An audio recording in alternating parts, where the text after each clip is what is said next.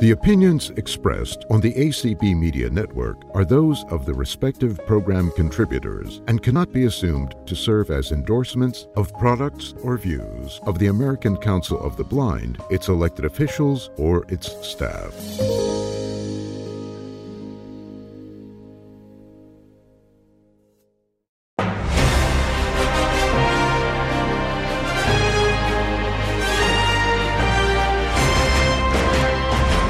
This is Sunday Edition with Anthony Corona. Every week here on ACB Media One, that's American Council of the Blind, Media One, and soon after on all your major podcast catchers. Each week, we'll dive into the news, human interest, and discussions about the issues surrounding all of us in and out of the American Council of the Blind community.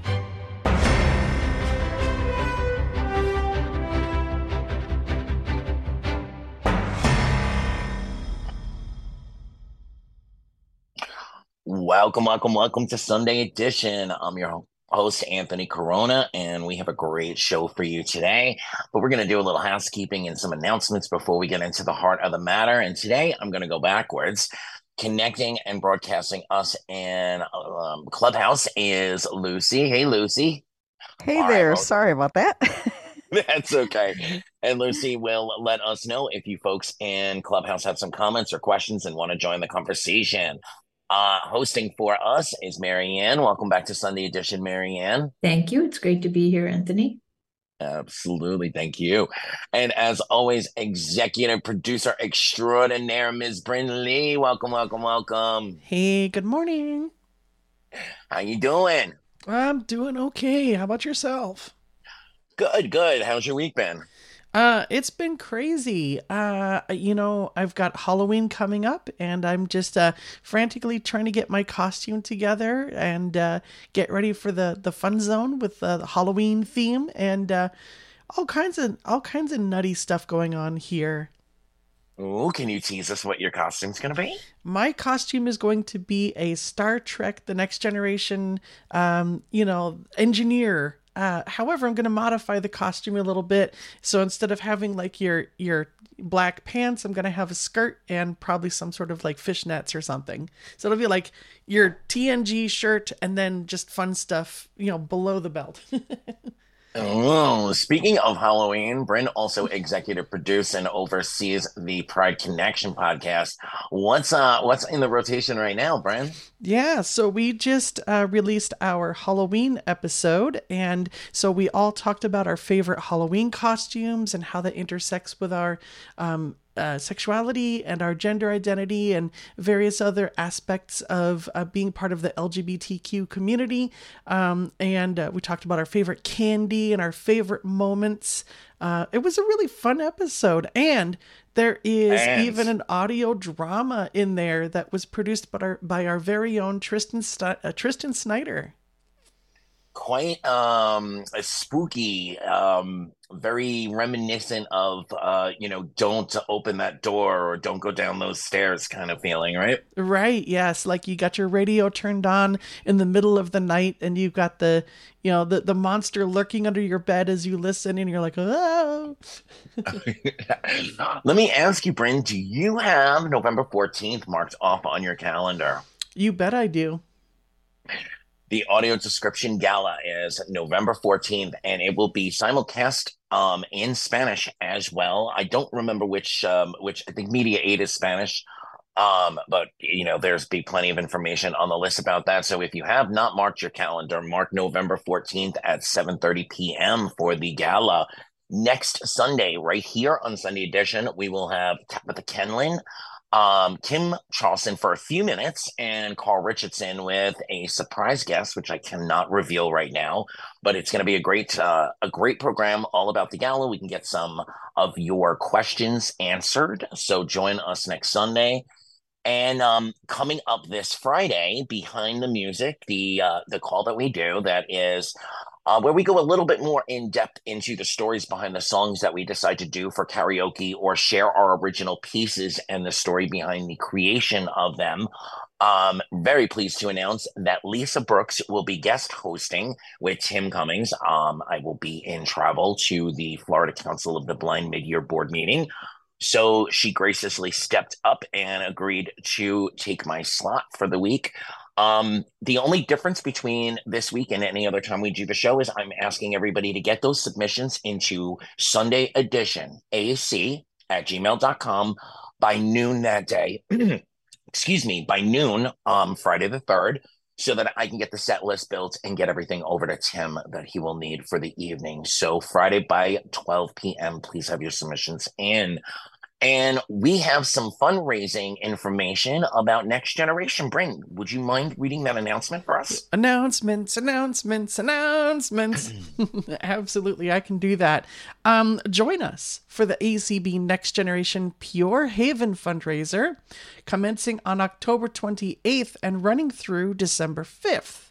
We're thrilled to have Jennifer Bolling, that's spelled B O L L I N G, as our dedicated consultant for this exciting event. Pure Haven's mission is all about empowering individuals to make pure, safe, and alternative personal care choices to lead to the healthiest lifestyle possible. Mark your calendars for a Zoom meeting with Jennifer and another Pure Haven consultant on Friday, November 3rd at 8 p.m. Eastern. That's Friday, November 3rd at 8 p.m. Eastern. Check your ACB community listings. I'm sure that will be there. Uh, or the ACB Next Gen Facebook or mailing list. Uh, this is your chance to learn about Pure Haven and discover a range of products that can kickstart your journey towards a non toxic lifestyle. You'll have an opportunity to ask questions and receive assistance with your orders, but that's not all. Starting on November 17th and running through November 21st, Jennifer will host a fun filled Facebook style party complete with games and prizes. What's even more incredible is that Jennifer is uh, making a generous gesture by donating 50% of her income from this fundraiser to ACB Next Generation.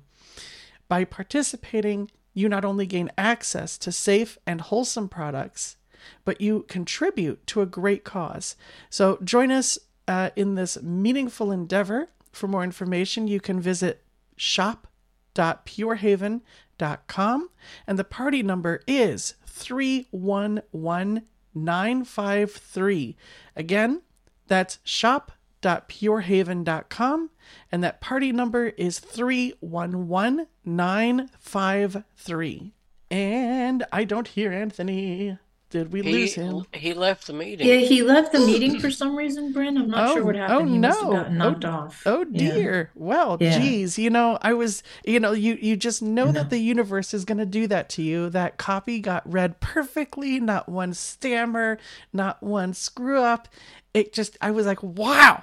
I did that so well. AI couldn't have beaten me." And then of course, I get to the Yeah, I hope he didn't lose internet because um, I, And- happened to me the other day. I lost my internet for the I was hosting and I lost it for a full hour. Oh my goodness. well, I'll let's hope he here can and watch for let's hope he can flop over to cellular and uh, connect with us that way and turn off his Wi-Fi, uh, if that's the case. Um, so, uh, well, I guess while we're waiting for Anthony, does somebody else want to fill in and talk about what today's show is going to be about? Well, I'm Abby Taylor. I'm one of the presenters, and I thought Patty was going to jump in, so that's why I waited about a second. but apparently, uh, but that's okay. All right, so Patty and I were just going to be talking about our our uh, friendship and Anthony's our- back. Oh, yay! All right, Anthony, I'll let you take over. Maybe. You gotta love technology. Oh, it's like a spouse. You can't live with it. You can't live without it. Yep, yep. Anthony, this was so funny because I, I read that little uh, announcement flawlessly, and then at the end, everything just fell apart.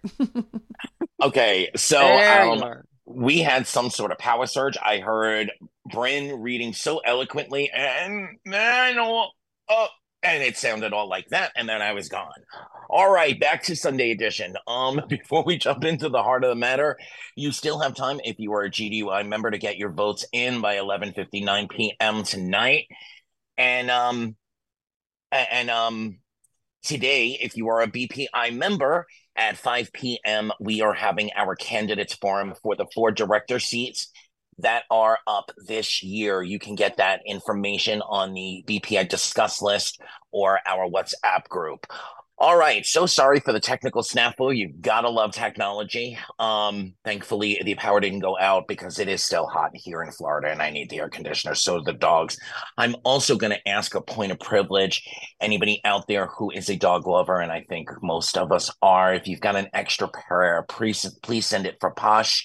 Uh, we had an emergency this week. She had to go in for eye pressure. Um, luckily, I was at Gabe's going away party for uh, his last day at his current job, and um, the the ladies at at the college told us that she her eye were, was all bloodshot, and um, we brought her immediately to the. It, it, was bad. They said it looked bad, and we brought her immediately to the vet, and she has glaucoma. I'm taking her to uh, a doggy ophthalmologist tomorrow. So if there are any extra prayers, we could definitely use them. Um, Pasha's 12 years old and she is absolutely one of the best dogs I have ever known. She's so smart and sweet and cute, and we don't like it when our puppies are uncomfortable. Uh, but luckily, our little girl is letting us put the eye drops um, in her eyes with very little fuss. So I guess she really isn't feeling good because she does not like anything near her eyes or her ears. Um, she has been known to hop over a bed to try to get away from getting her ears cleaned.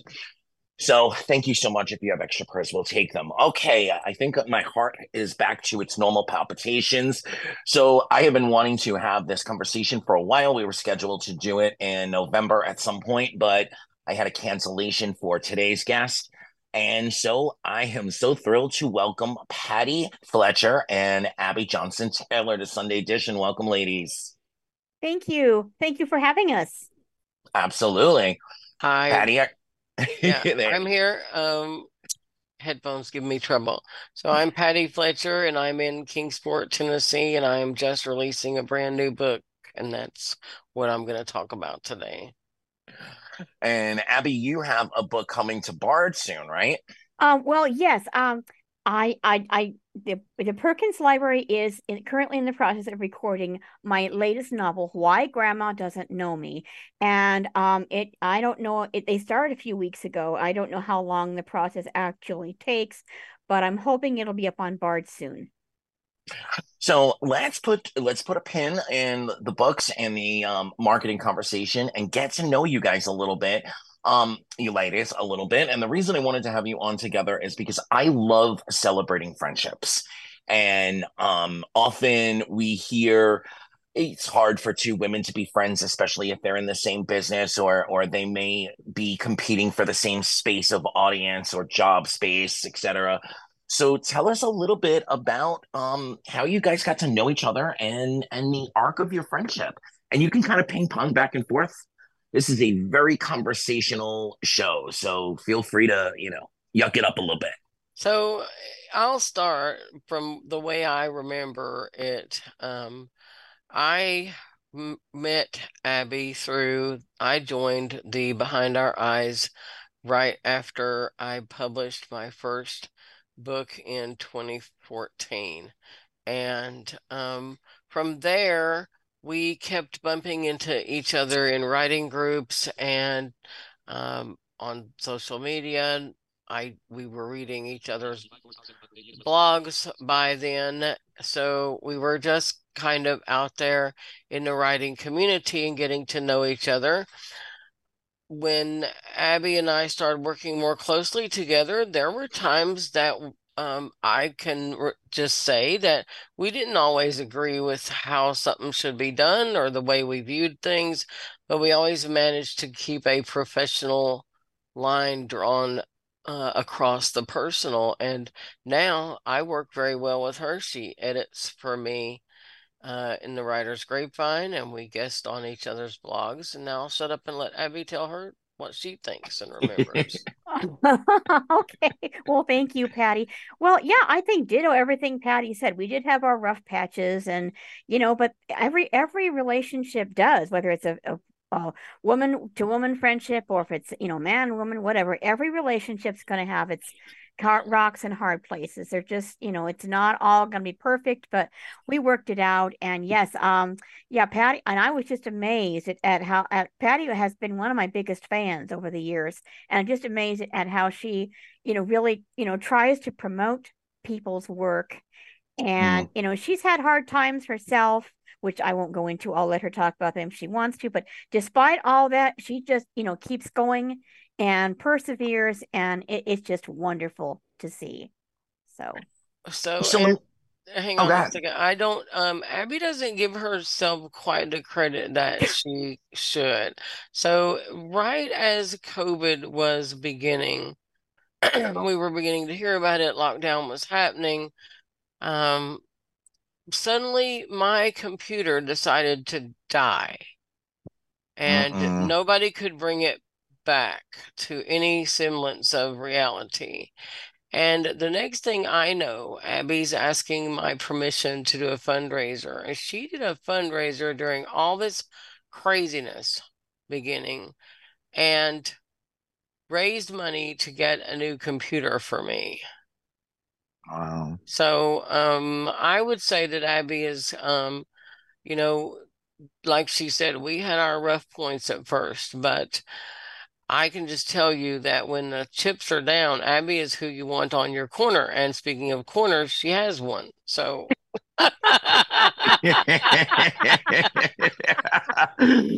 and and and folks, we're talking poetry, not you know with a tin cup or um, no. you know, the other kind of corner. no, it's in the blogosphere corner.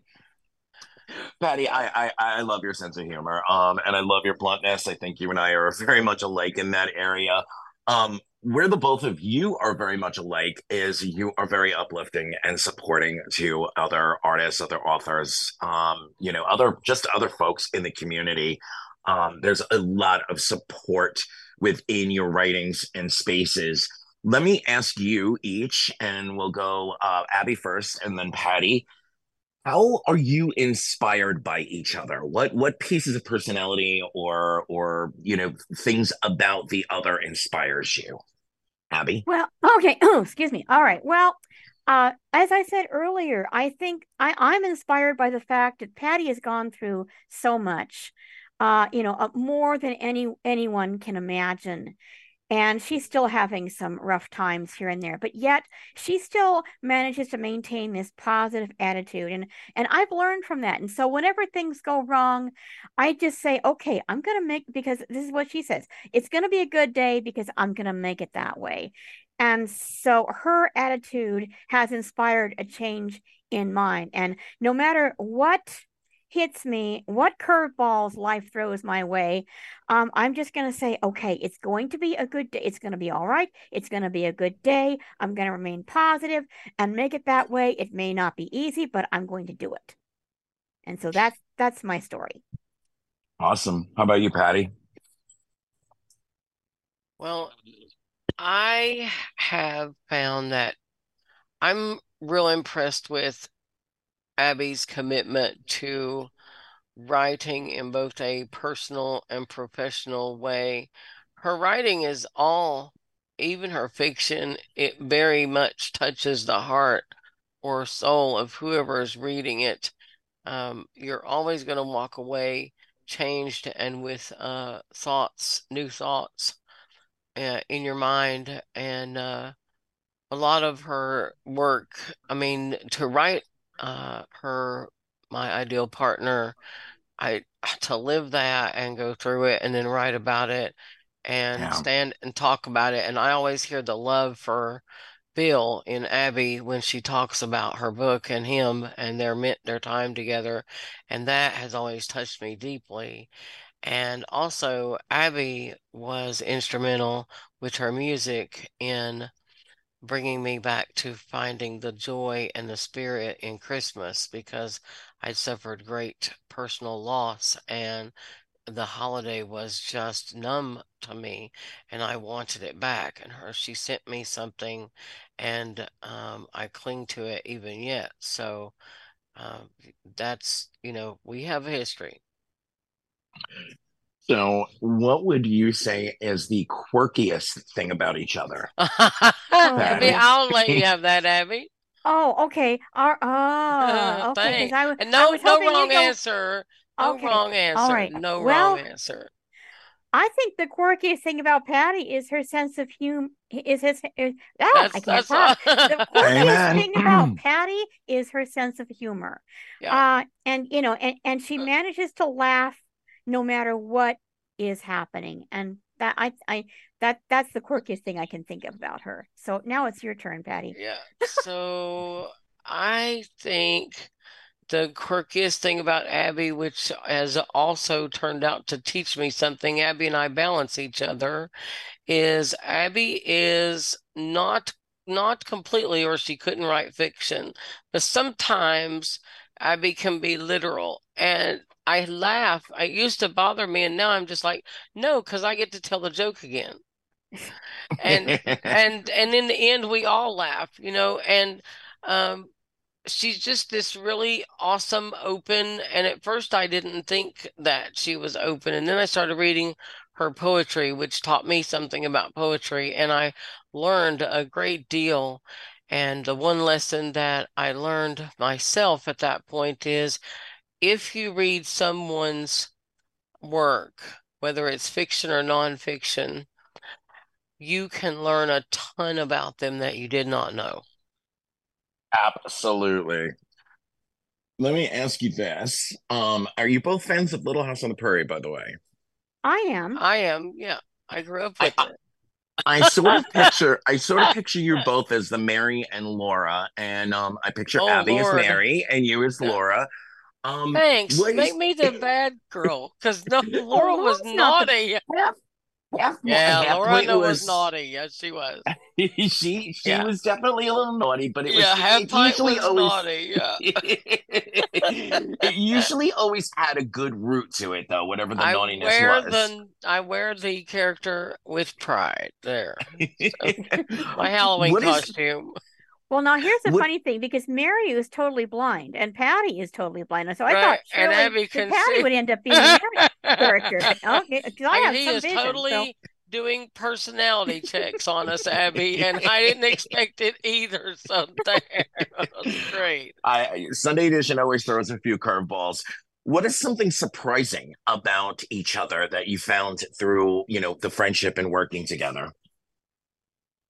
Uh, I need to think about that. Patty, do you want to go first? So please? sure. Um, for me, so like I said, when I first, because I, Abby and I come from different backgrounds and different situations, and that sometimes makes for way different experiences. And I began to uh, read her rather than just reading a, an email or uh, some quick comment somewhere. And I began to read her blog and then her books. And I began to realize there was way lots more to Abby, that there were layers. And the more you went, the better it got. And um, I know her much differently now than I did. And um, so reading her and then working with her personally and professionally has been uh, a very growing experience for me because like i said we kind of balance each other out. I'm daring and mouthy and whatever and abby tends to be like now do you, are you sure this is really a good idea? Or if she approaches me with something that she knows might be passionately ignited for me she'll say now don't don't lose your don't fly off the handle or stay stay whatever you know just some little line to let me know to just chill out and listen and it works so wonderfully now and it's one of the things i love about it because she's balanced and uh, helps me out than that and i need that. Well okay i you know i you know i'm thinking the same thing about Patty in a way, except that uh, you know, because because uh, you know, it took me a while to you know get to know her, but then once I read more of her blog, I you know I read more and more about her. I liked what I read, and um, I just think it's amazing that she has uh, she that she can do, and of course I can too. But she does both fiction and nonfiction. You know, she's written or her nonfiction books about the guide dog, but then she's also just came out with a um, a science fiction fantasy book, and so it, it that's surprising to me that she can kind of shift gears like that. I write. Fiction, it will surprise me too, just to let you know. well, I write fiction too, but I don't. I've never written science fiction, so I think that's a big shift from from memoir to science. Yeah, it was right there. So yeah. Well, as as a fellow writer, um, you know, my my fiction that has been published has mostly been published under a pen name. Um, and I I actually wrote a romance novel. Um, it, it's a lot easier for me to share some. You know, I think most writers you can't keep yourself out of your work. You know, something of you. Um, and, and I liken it. excuse me. I liken it to. I, I once uh, interviewed a famous pianist, and um she said you can be as as technically proficient. You can you can make beautiful sound um you know by following the notes but unless you put something in your of yourself into the music you're not going to connect with your audience. And I, and I kind of feel like that's you know this for all artists in different ways and and with writing you know it, it's almost inescapable that pieces of yourself you know don't follow and fall into into your work. And having said that you know, both of you write a lot about overcoming pain, finding joy, refinding joy, um, you know, or coming through the pain. And and I'm wondering if you could share a little bit about the process of, uh, you know, it's it has to be hard to let that level of vulnerability out into the world. I wonder if if you could each speak a little about that. Well, I, I think it, it is hard to let that out. Um, and uh you know when i after when i wrote my ideal partner i started it soon after bill passed and i got as much as i could down but then i had to put it aside because it was just too painful. But i'm glad that i started got down what i did because when i did feel ready to come back to it i'd forgotten a lot of the details of how i did all the transfers uh, uh, uh getting him from the bed to the wheelchair to the recliner and everything. I'd forgotten most of how i did all that. So yeah but it, it is hard it is hard to write about things that that are that are painful but um i i did it you know sometimes you know when, when you're ready you just do it and i mean that's really all i can say about it sorry are you ready for me yes, yes. i think so okay. all right so um sorry i have loud car outside my window um anyway so for me the first time that I wrote, the first book I wrote, I was so eager to tell everybody about certain things and kind of, oh, well, I'll just kind of barely mention it about other things. And the book was in places, uh, it was, it was okay, but I began to get some raw feedback, some from some really good friends and one fellow author Peter Altschul wrote in his review, um, he pointed out what was good and and things, and then he said, you know, one thing I have a problem with is lack of detail in certain things. You know, if you're going to bring it up, and then he said, if you be be uh, hot or be cold, but don't be lukewarm, and that really struck me. So I went back. By then, I'd written Bubba Tails. Mm. And uh, and that's a literary fiction. And the dog told the story, and uh, that was fun. And I did Wish of the Wee Golden, and that was fun. But after that, I went back and I read Campbell's Rambles from 2014, and I looked at it and I said, okay, some of what they want to know is really rough. And if they, you know, are they going to be sorry they asked? Am I going to be sorry I told them?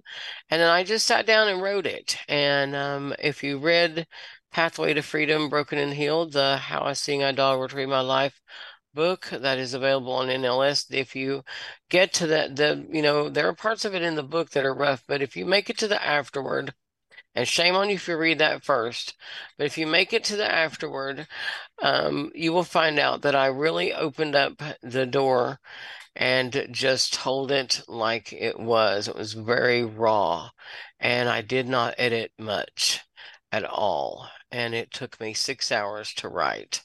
So, um, and then, so Abby talks about having it hard uh, to write certain things down and how the fiction was easier And the fiction is easier because you can speak freely as a character and you have the disclaimer saying people, places, and things are not being represented here. This is a fiction. And, uh, you know, any resemblance is coincidence. And if you're careful, you can do that nicely. And so, um, my fiction is so much more fun to write because it is world building. It is, I get to say how it is. And if it isn't, I get to decide whether I cut your head off or not. And uh, so there. And it's a lot of fun. So. do you do you go back to your work and eh, what i guess what i'm asking is you know has it been cathartic in ways that surprises you yeah abby i'm I, I'm uh, well. Has it has it surprised me? No, I, I, I, you know, I don't think I do enjoy reading. Uh, you know, my, I, I, I, you know, here's a here's a funny thing. I can edit and edit and edit till the cows come home, but um, when then I would never get anything published. So I'm all when and whenever I do read something I wrote, I keep thinking, oh, you know what? I could have said it this way. Oh. I shouldn't have done that. I shouldn't have done this. and you know, it, it, never it never stops, you know. So, but there just has to come a time when it, when as long as you've got, you know, all your I's dotted and your or your your T's right. crossed and your I's dotted and you know all your grammar and punctuation is correct, it just needs to go, you know, because you can't, you know, you can't play around with it forever or you'll never get it out there. All right, we're going to split up a little bit and get to know each of you one on one. Um, I want to talk about your stories a little bit, and then we'll come back together about the end. Of, you know, we'll talk about the books, marketing, and and Abby. I hope you're going to grace us with a little bit of music later on sure, in the program. Sure. Um, so let's let's start with you, Abby, and if you can if you can share a little bit about where you grew up, your your life, and whatever you feel comfortable sharing with us about your life with Bill. Okay, well, um, I was born in New York City in 1961, and after about a year there, my parent and I don't remember any of this. As I'm going by what I was told. My parents and I we moved to Boulder, Colorado. We spent a few years there, and then we moved to Tucson, Arizona. And then by that time, I was ready to start the first grade. And so I spent the first five and a half years of my elementary school education at the Arizona State School for the Deaf and Blind. Um, I about the and then I was held back in fifth grade, which my parents and I were not too happy about. And about halfway through that year, for that my second fifth grade year, my parents were finally able to get me out of the school for the blind and mainstreamed into a public school. And then that and then and then the year after that, the summer after that happened in 1973, we moved here to Sheridan, Wyoming, where I've lived ever since. I went away to school after graduating from high school, but then I came back. Um, I became a registered music therapist. I worked for 15 years in a nursing home and in other senior facilities. I also uh, did some volunteer work. I uh, I taught Braille at a local summer camp for the blind. I facilitated a support group for visually impaired adults. Um, I served on the advisory board to a state trust fund that provides adaptive equipment to children and adults who are blind or visually impaired. And then finally, I, I, I met I met Bill in 2003 when I was still working at the nursing home and doing all this other stuff. Long story short, we carried on a, a long distance relationship via email and occasionally by phone.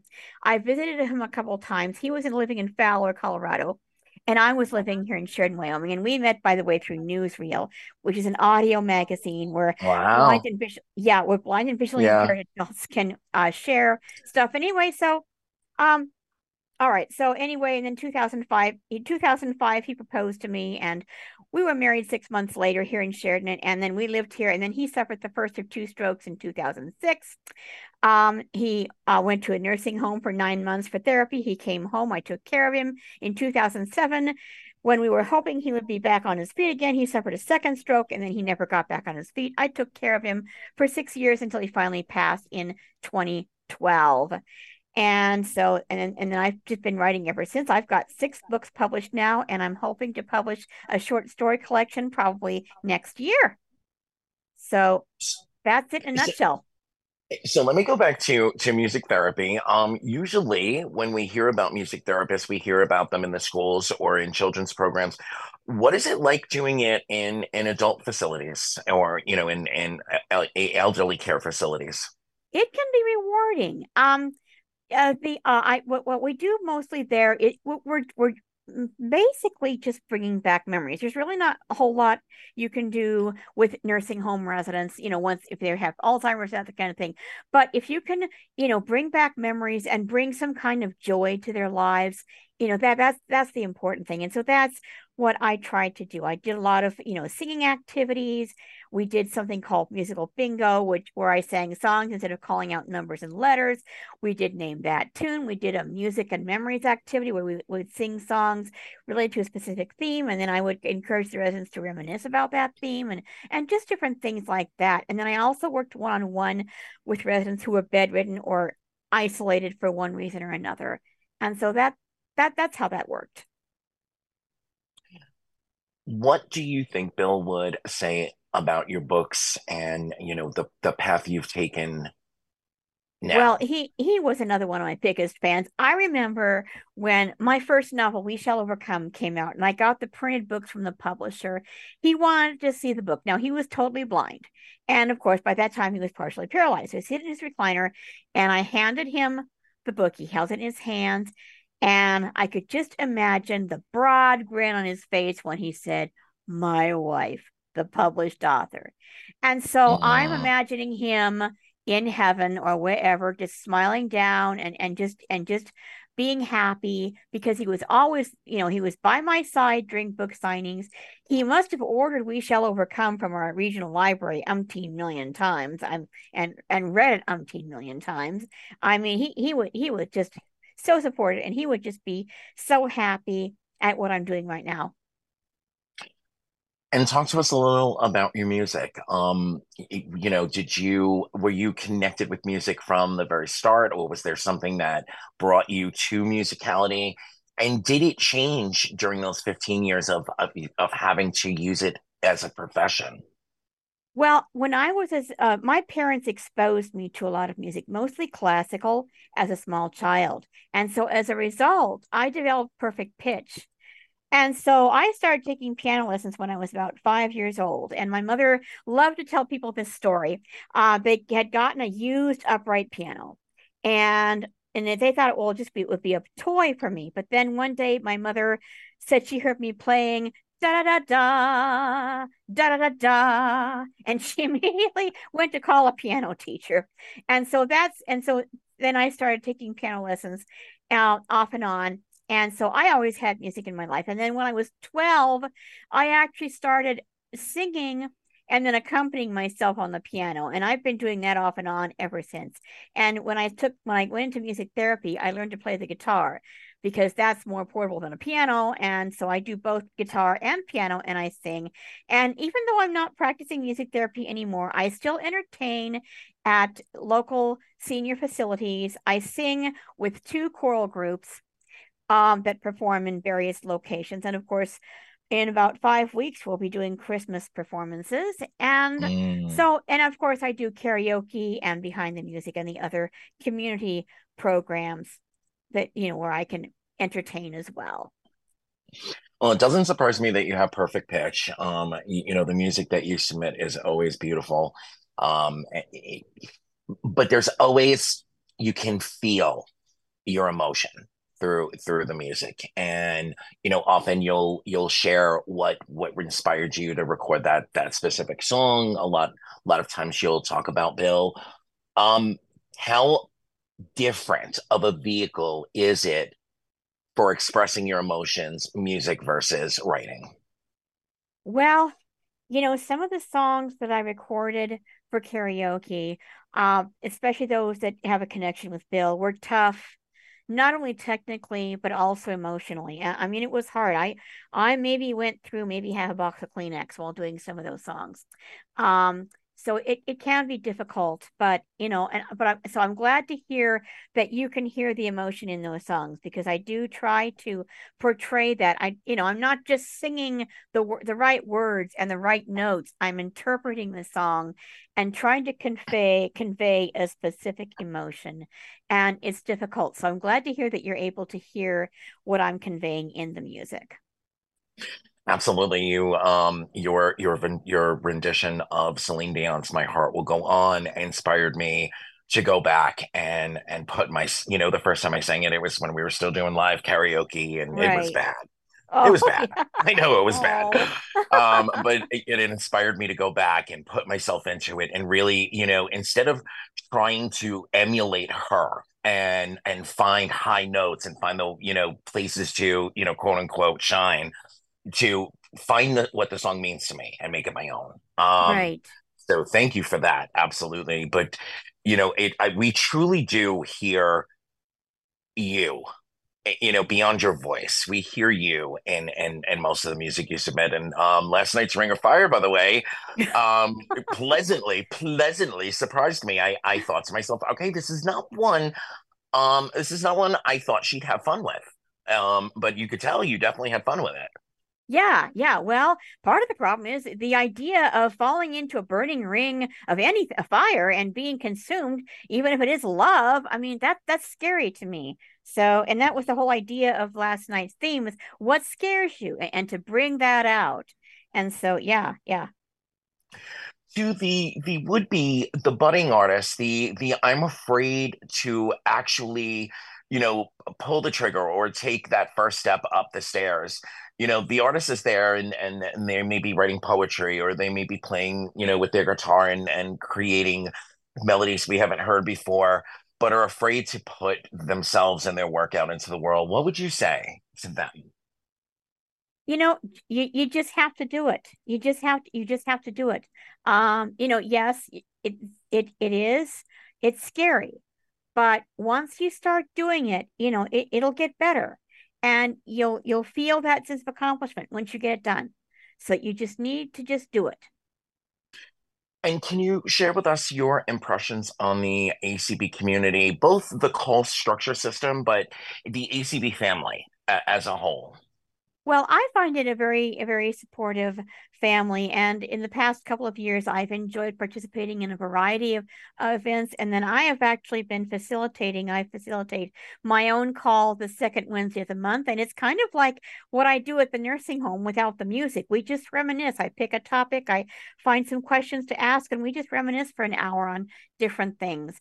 And and people seem to enjoy that and so that that's that so that's why I've enjoyed using the community, and I'll and I'll keep, you know, I will keep participating for as long as I as I can. So it's it's a great program. I'm glad that that started when it did, because otherwise, what what, pe- what people have done during COVID, it really couldn't do much else when you're locked down. So that's it's great. So Abby, stick around, and and while we're talking to Patty, maybe you can think about a verse and sure. a chorus that you can a acapella sing for us. I'll yes. ask Patty, but I think she's going to tell me, "Hell no, I'm not singing nothing." no, no, I'm not, and I am telling you, no, I'm not singing anything. So there, that will end that. Um, I sent you a nice little recording. That's what I do, and uh, well, it's Patty does if pottery. you want to play. Oh, yeah, I do that. Patty too. does. So, so maybe, so maybe you can do a. Well, I guess you can't if you don't have, if you're not at the senior center. You could do a pottery demonstration if you could, but maybe not. Well, I am thinking about something that I'm going to talk with Kayla about in the future, but um, this is a busy time of year for oh, my yes. mentor, Linda. Uh, right. Uh, she's traveling with different places this time of year. So she pops in and out and gets me started or helps me through a project. And then she's gone a little bit. And uh, so I'm kind of on my own, which is scary but fun. I do have some pictures up on my website. So we'll get to all that, I know. All right. So, Patty, don't tell us enough that we don't need to go out and get your books, but share with us your journey.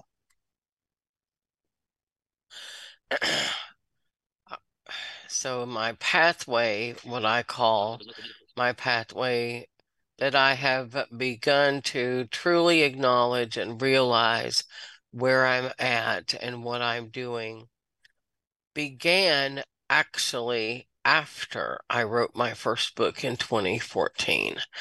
When I wrote that book, and if you read it versus the newest one, both of which are on Bard, if you read them both, you see a significant difference. And the difference happened in 2017.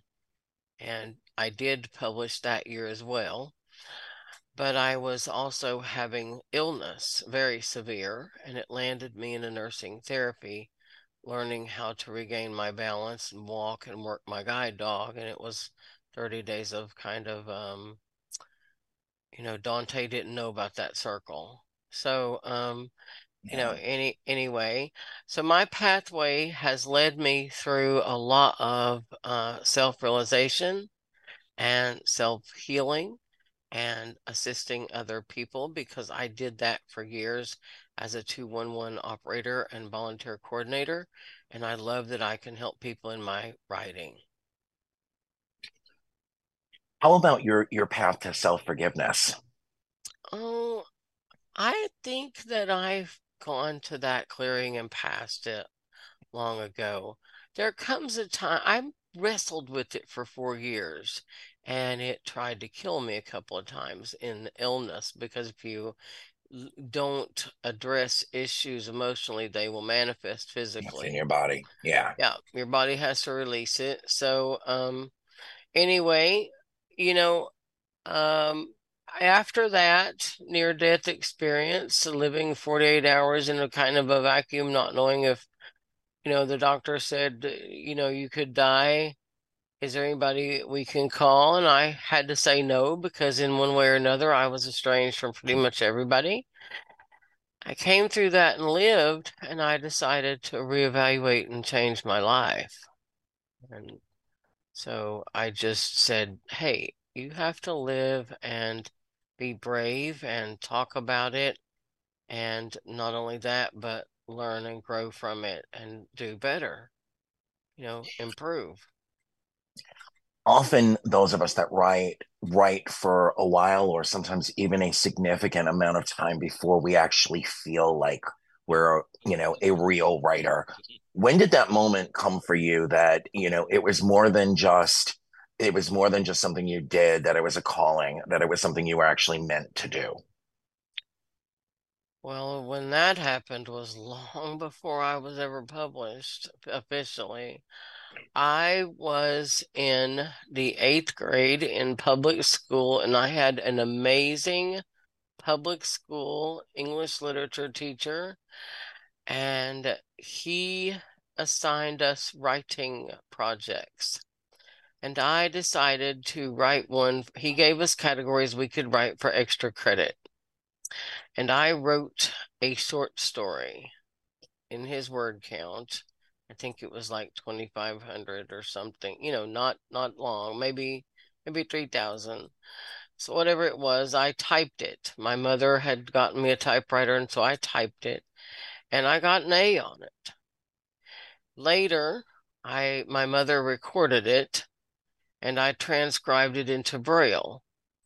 Later still, I took it with me to the Tennessee School for the Blind in the ninth grade and my music teacher, of all persons, took it home with her. She and her partner read it. They bound it into like a cardboard binding with rings and made it a book. Made it a book, and I still have it. It was called The Long Run. And she advised I change the title, and I never got around to that. I still have it in its braille form.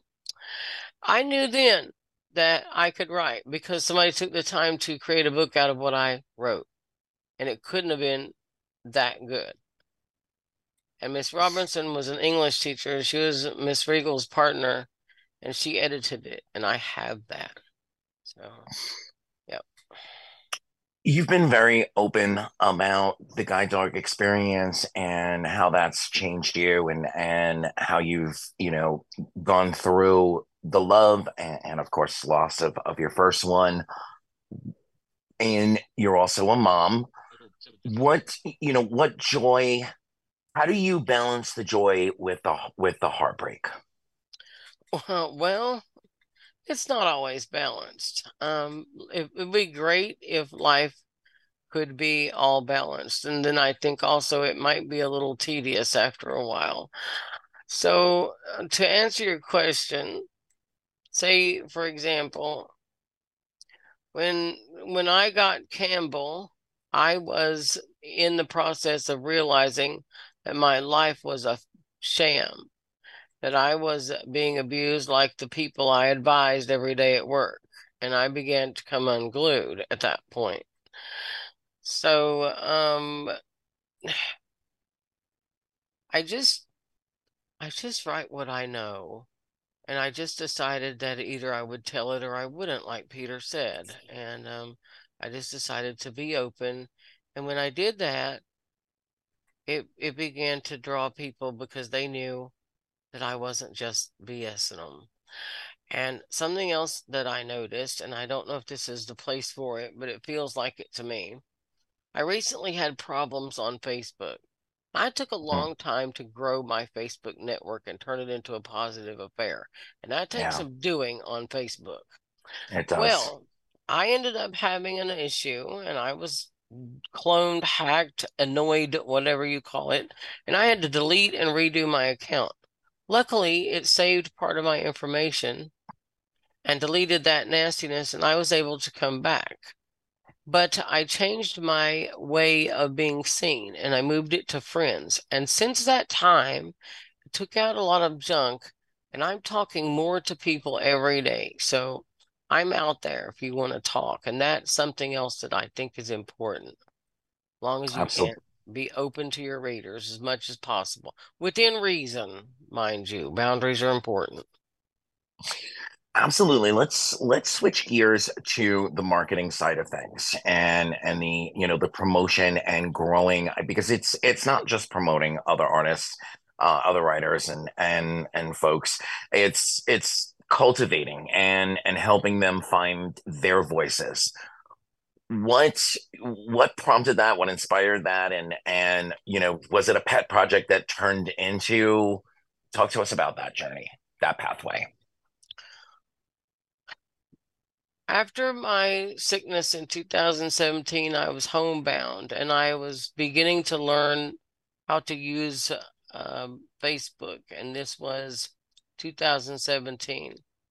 So I also began to see people advertising stuff, and I thought I could do that. And I started reading blogs, and then I started sitting down and adding my own style to it and putting it on my blog, and I got kind of good at it, you know, just kind of right. Basically, I would take their website link and I would reblog it with a little heading and I would write that little heading for them and lead people to their link.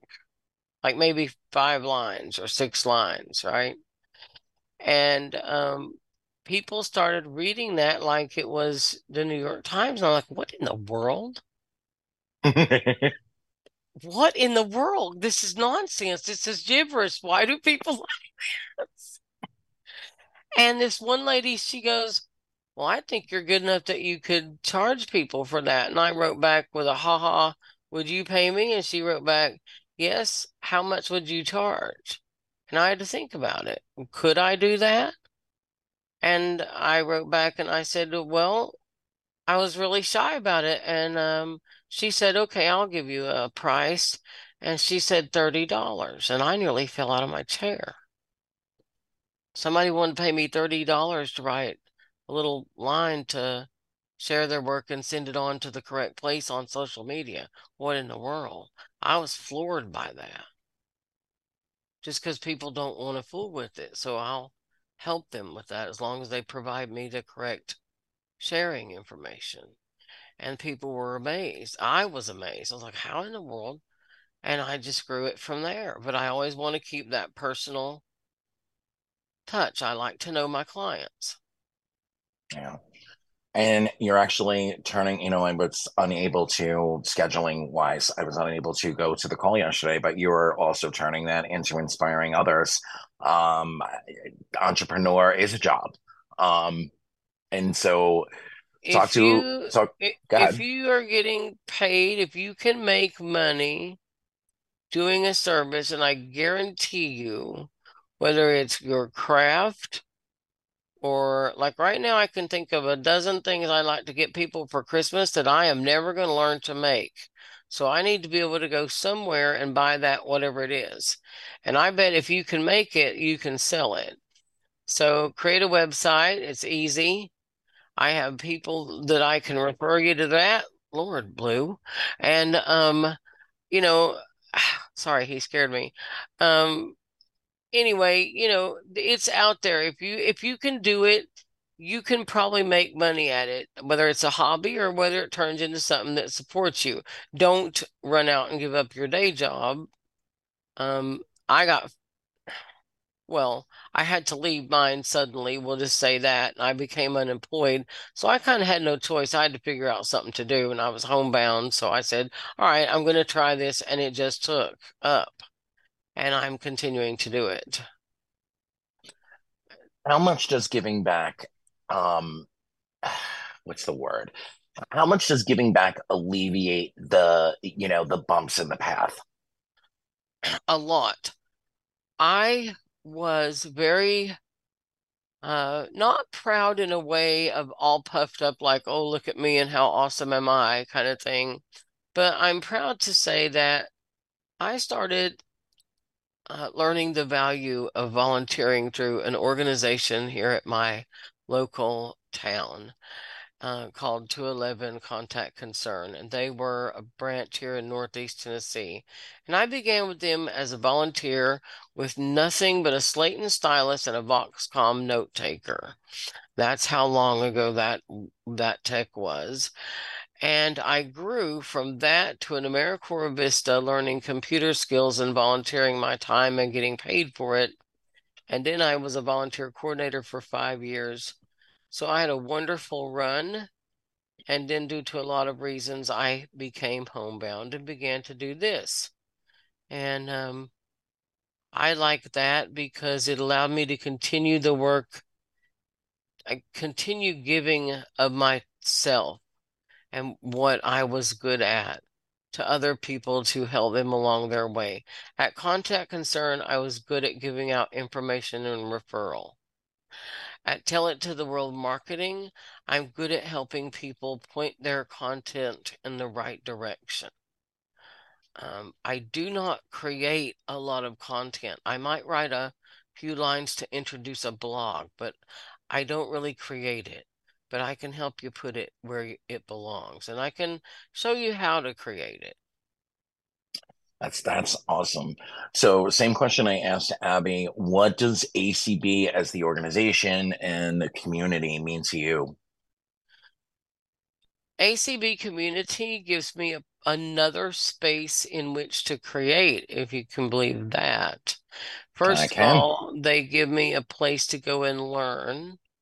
So I can go learn anything from cooking to knitting to writing to reading braille, you name it, it's there to learn or enjoy a social call chat.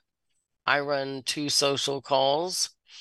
Um, Free to Be Me is a book slash what's on your mind social chat from 1 to 2.30 and I cut them short for pizza bingo party and I was told, I can't believe you're ditching us for pizza.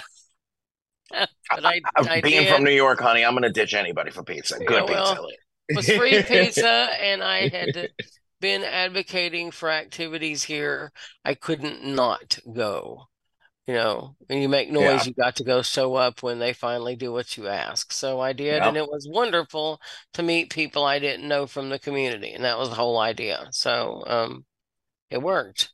That's just another part of what I do because while I was there, I taught. There was a lot of those ladies who read ebooks. You'd be amazed. And I gave them my business card, and some of them were looking at my website before the event was over. So I was not shameless about promoting myself. that is awesome. So we, I'm hearing some hands already, and hopefully there's some uh, communication going on over there in Clubhouse. We're going to get to you folks in a little while, um, and we're going to talk specific projects in a few minutes. But I thought it might be fun, and I'm putting I'm putting them on the spot as I I don't send out, um, you know, a an outline or questions.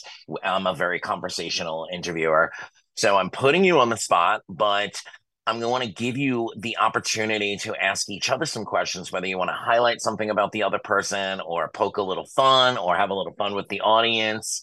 Um, you know what? Oh my goodness. Abby's been quiet for a while, so Yeah, Abby, you've got three. you've got three questions for Patty.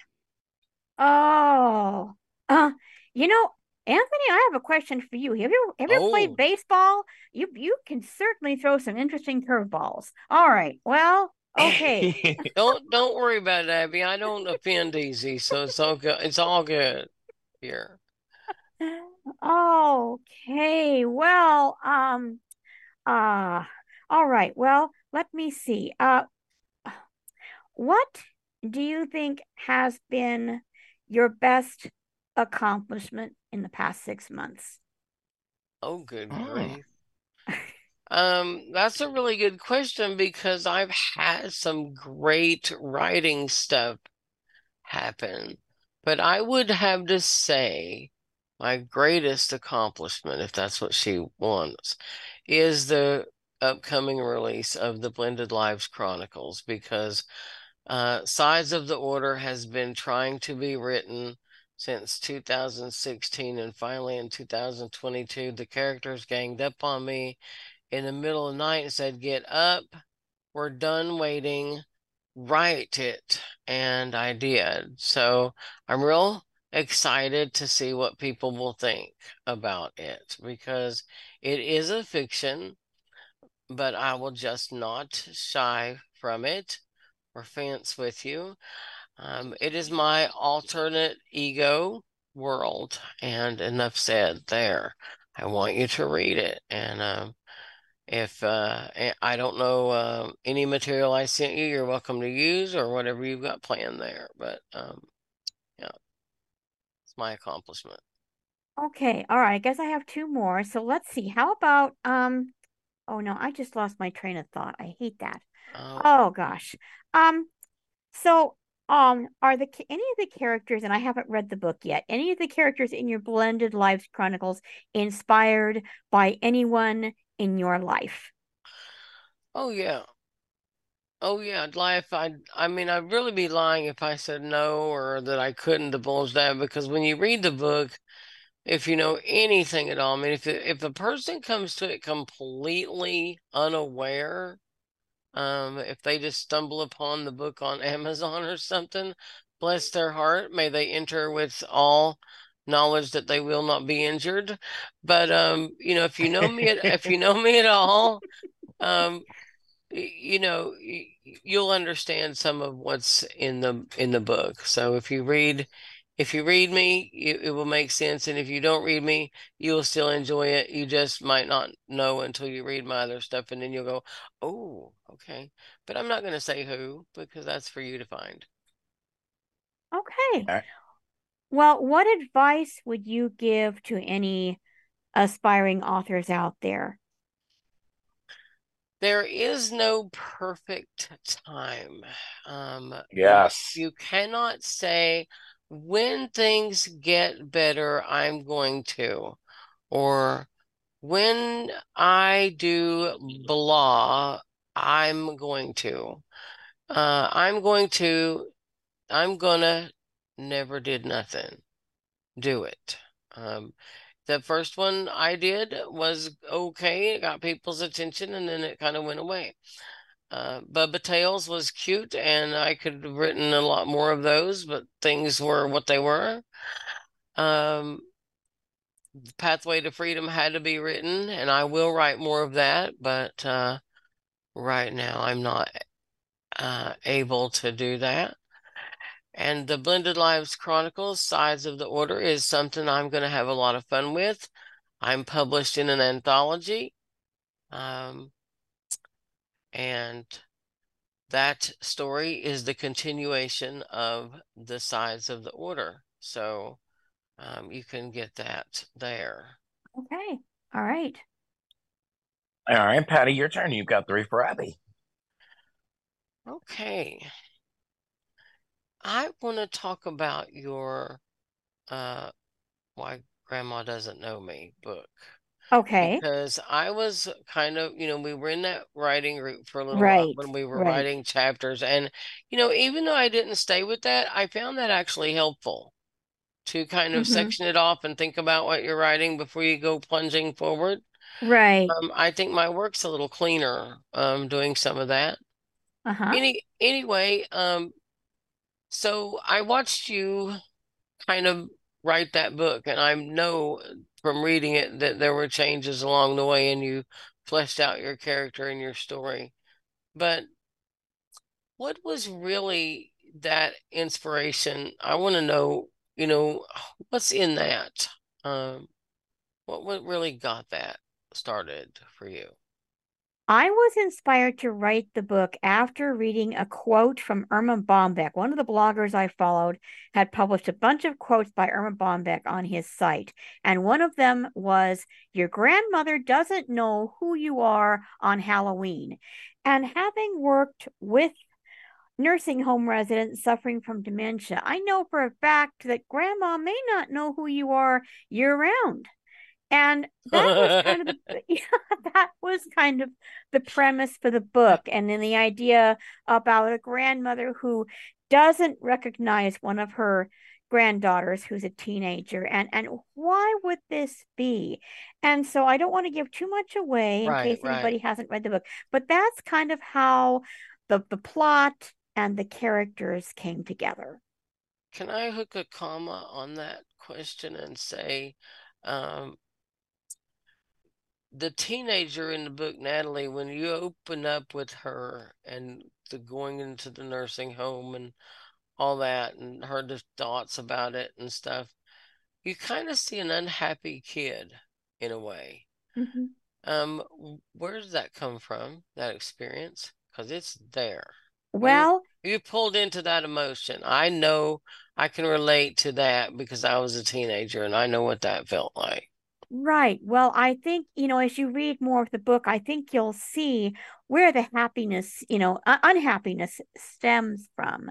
Right. And I think you'll be delighted to know that, you know, that, that she changes throughout the course of the book. And, you know, at the end of the book, she's a totally different person. Oh yeah, the the character growth in Abbie's books is quite awesome, actually. Very Thank you. refreshing from some of what you see today. Yep. Thank you. All right, question number two, Patty. Okay, so this one kind of comes to mind. Um, let's see how to phrase it.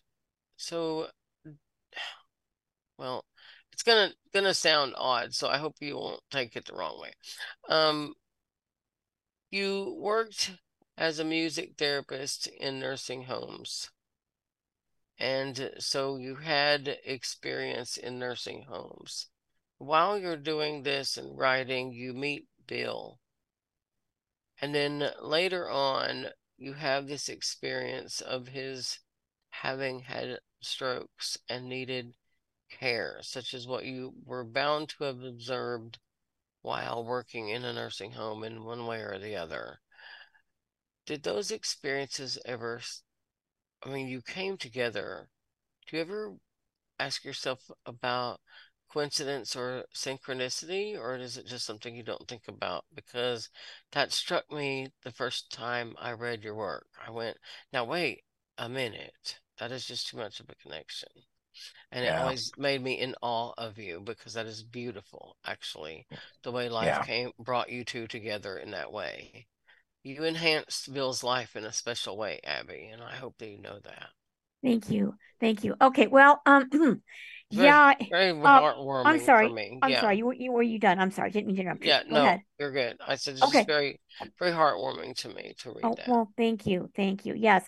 I mean, that's the whole idea of my ideal partner is um I, I I wrote that to kind of help other caregivers to let them know they're not alone and you know that there are others out there who are in the same boat. And of course, I was uh surprised delighted now to see that the community here in the ACB community there is a caregiver care blah, blah, blah, caregiver support group and uh I you know and that that that's really the, the whole idea but now as for the synchronicity you know it did it it's um, I'm inclined to think that uh, you know, if I hadn't, if I because when Bill first proposed to me, it was a shock because I thought we just wanted to be friends. And then all of a sudden, bam, here's this braille letter from him asking me to consider uh, um, giving him my hand in marriage. And yeah. I, I didn't know what to think. And so, but then, but then eventually I, I came around and I said, yes, as you will read in the book. And so he uh, won you over in he did eventually. Uh, it ah. took some time. Did he? And of course, it took you him, in his way. Well, in his way. And the thing is, um, he, six months before he sent me that letter, he knew he wanted to marry me, but he was trying to work up the courage because he had been rejected before. Right. So, um, yeah. Uh, so, it, but he eventually did, did win me over. And if I had said no, you know, Bill might have still been in Fowler when he had the stroke. Who knows when he would have been found? Because you know, he had friends visiting him, but me, but uh, I know for a fact that when he ended up with the West Nile virus, he was like sick for three days before somebody finally, you know, one of his neighbors came to see him and, and found him and, you know, got him to the hospital and that. But so who knows how long he would have lain on the floor before somebody found him after the strokes and, you know, what would have happened after that. So maybe you know some some higher power put together just so that when he had that stroke I could be there and, you know, get him help and then, you know, take care of him because otherwise he might have spent the rest of his life in the nursing home. Of course, his mother was there. He might have been happy, but he might not have had as long of a life. So, you know, I, I guess you could say we we were brought together for that purpose, maybe. Well, that and I think, you know, he really taught you how to love.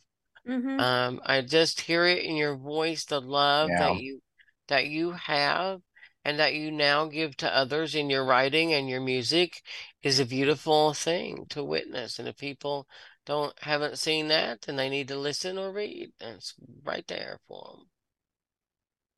Yeah, yeah. All right, Patty, you've got one more. Well, I'll make this a fun one. Um, when you are not being an awesome writer, promoter, because Abbie does a great job promoting herself, by the way. Um, I just have to be on my toes and get it elsewhere when she puts it out. And uh, she is quite effective, I will just say. I would say uh, that too. Yeah, yeah, you can really take a lesson from her on her marketing. Just follow her blog, and that's all you have to do. But um, I want to know when you're not being an awesome writer and you're not having fun learning music or practicing with groups, what do you do to have fun or let your hair down or just be, phew, I don't have to do anything else for right now, but. Well, I actually enjoy reading and or, or listening to podcasts or what have you uh, maybe occasionally i'll watch a described movie but yeah just just uh, what you call parking what you call reclinerville with yes. with my cat and just you know and and just and just take it easy for a while. And it's wonderful to have that time. And I've discovered another podcast that I like. So I've, yeah. I've been kind of binging on that. You know how you do when you right. find something new. Yeah. Yeah, absolutely. Good, absolutely. Good yeah. Just wondered about that. So I wanted to ask you both, and and I am kind of going on our own pathway with with the three of us today.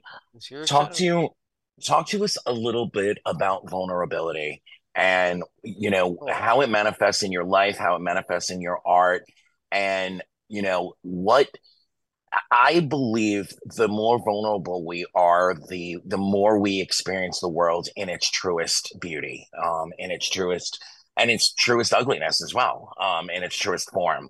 So talk to us a little bit about vulnerability from your personal perspective. Let's start with patty. I think it's the first time that I felt really vulnerable, like I was on the absolute edge of what I might be able to physically stand.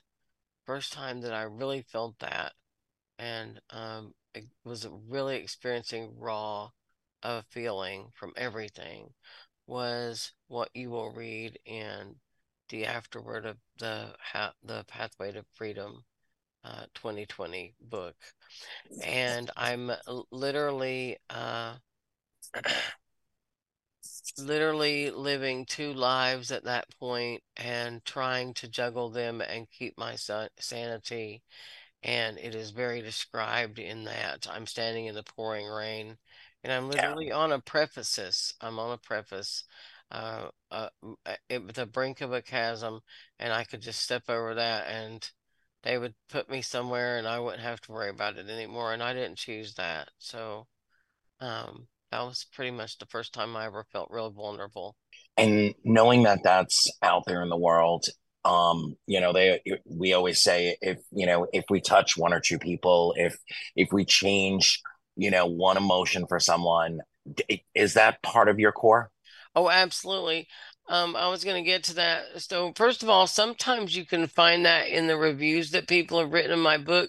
I don't read yep. those those all the time, but about once a month or so, I go look to see if there's any up there new, and I try to find out who they are and contact them if they've left information receivable to me. And um, you know, the other thing is I've gotten letters from people.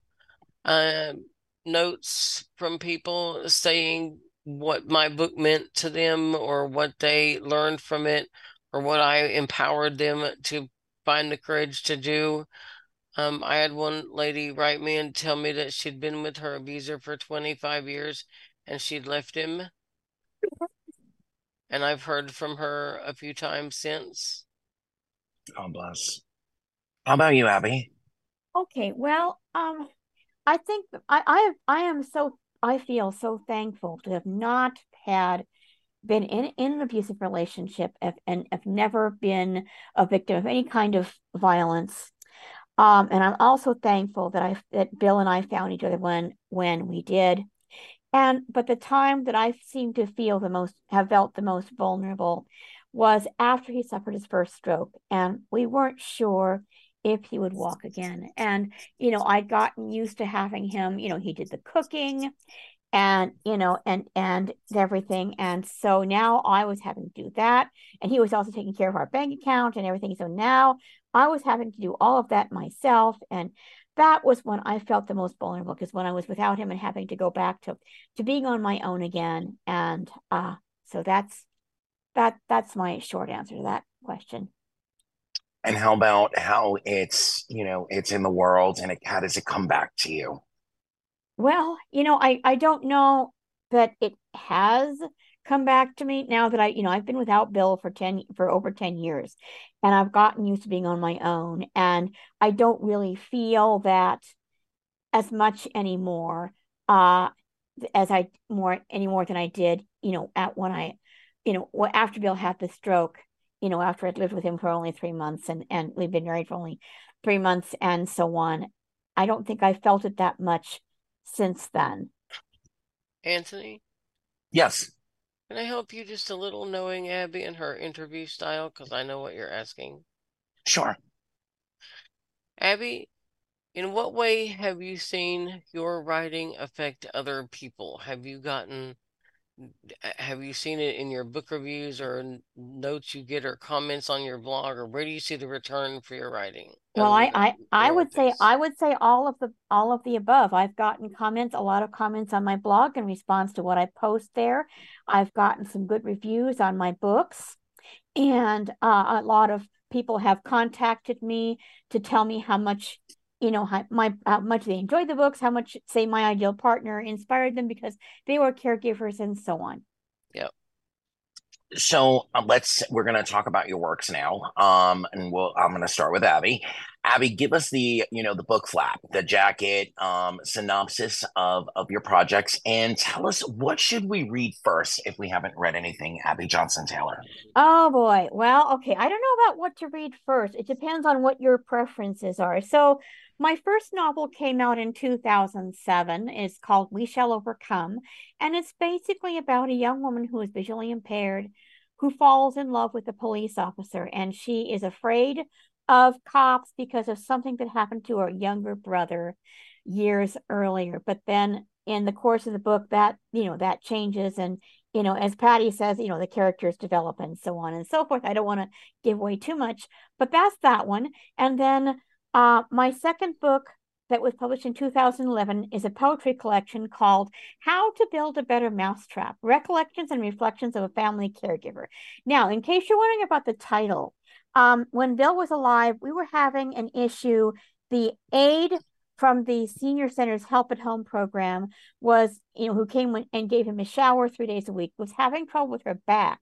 And we thought that maybe it, it had to do with uh, her lifting Bill from the bed to the commode and, you know, to take him into the shower. And our caseworker, you know, came and saw the situation and she said, you know, we I really don't know how to build a better mousetrap. Let me get a physical therapist in here and see what we can figure out. And I thought, okay, we don't have a solution to this problem, but I've got a great title for a poetry book. So, so that and so and the on the poems in that collection well there there it's divided into four parts the first one is about my caregiving experiences the second one is recollections childhood and young adulthood recollections. The third one is reflections on different different topics.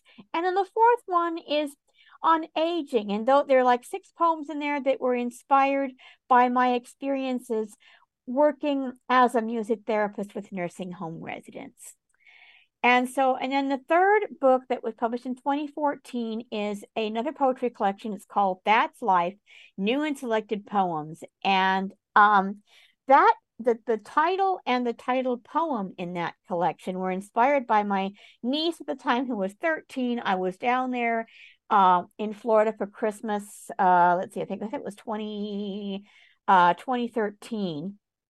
And we were going to go see the Nutcracker, and she wanted to go to the beach with her friends. She didn't want to come with us. And, and her mother, you know, said, Well, your Aunt Abbie is here. You need to come with us, blah, blah, blah, blah. And so I got the idea to write this poem.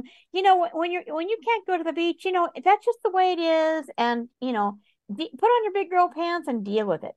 And so, and that, and and the, the poems in that collection are about, you know, my life experiences, and then some of them are about, you know, current events that you know that I read about at the time, and and there's like it's it's, it's a chapbook, so there's like 30 poems in that one. And then after that, in 2016, came my ideal partner, which is, um, you know, the memoir about how I met and married Bill, and then took care of him. Uh, and then after that, in um, 2018, came The Red Dress, which is a novel uh, I was inspired to write this while attending a memoir writing workshop of all things. Um, we had been asked to write something about an article of clothing that insp- that uh, you know had a specific memory. And one lady wrote about a red blouse that her mother had made for her. She took it to college, and a sorority sister somehow bullied her into giving her that red blouse. And so I got one of those what if moments I get as a writer. What if it was a red dress? And she wore my the character wore the red dress to her prom and then found the boy in uh inflect uh caught the boy in the act let's just say with her best friend. And so the red dress is a painful memory. And so she goes to college and her roommate bullies her into giving the dress to her which she's only too happy to do. And then 25 years later um she receives a facebook friend request from the old college roommate. She's got an invitation to a class reunion. Um, she by chance meets her former uh, supposedly best friend, and she's having to deal with all this. So that's the red dress. And then my latest book, Why Grandma Doesn't Know Me, is is about uh, a grandmother who tells her grand teenage granddaughter a shocking secret on Halloween and how the family has to deal with this knowledge. And then I'm currently working on a short story collection called Living Vicariously in Wyoming. And the idea here is that you can, you know, you can live vicariously through other people, what they do, uh, you know, because it read like, for example, reading Patty's book about her experiences getting a guide dog and other unpleasantries. You know, you can live vicariously through a life, her life vicariously through that.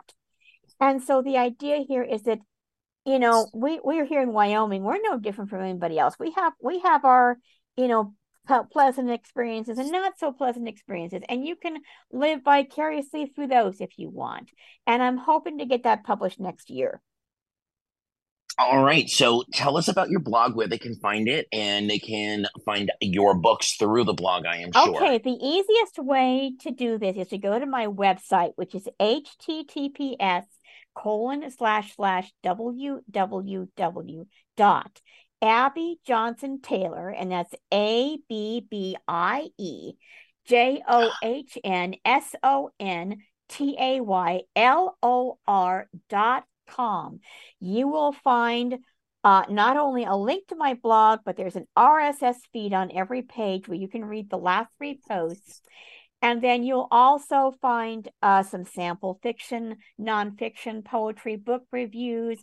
You'll find some links of interest. And of course, not to mention a page for each of my six books.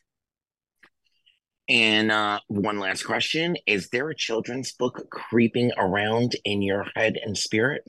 A children's book? Not really. Not right, right now, anyway. What? Why? No, I was just curious. I I, oh. I feel like you'd have you'd have a great voice for for a children's book. Well, thank um, you. You're welcome. All right, so think about your acapella, Patty. You are up. Walk us through your projects and um, you know, the flap, the basically the flaps analysis. Okay. Well, I uh, can you hear me? Okay. Yep. Okay.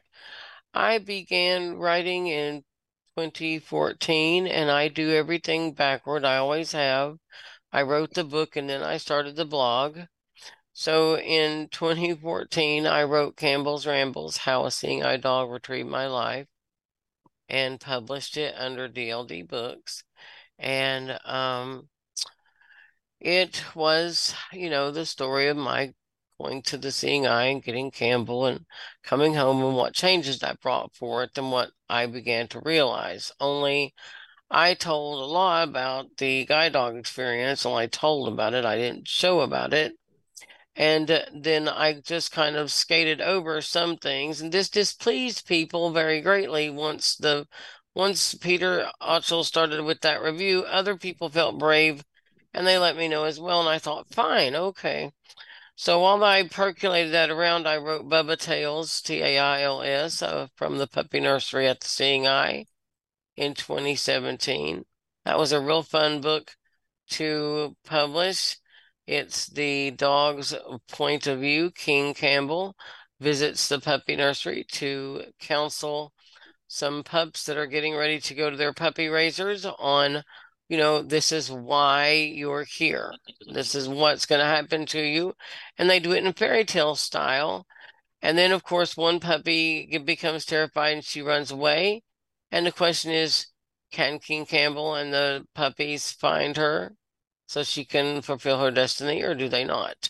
And you have to read the book to find out. And then there's a bonus afterward, thanks to Claire Plaisted of Plaisted Publishing. Um, Wish of the Wee Golden I originally wrote that for a short for an anthology she was doing, and it was so good that we put it in the book to let people know what the puppies did next.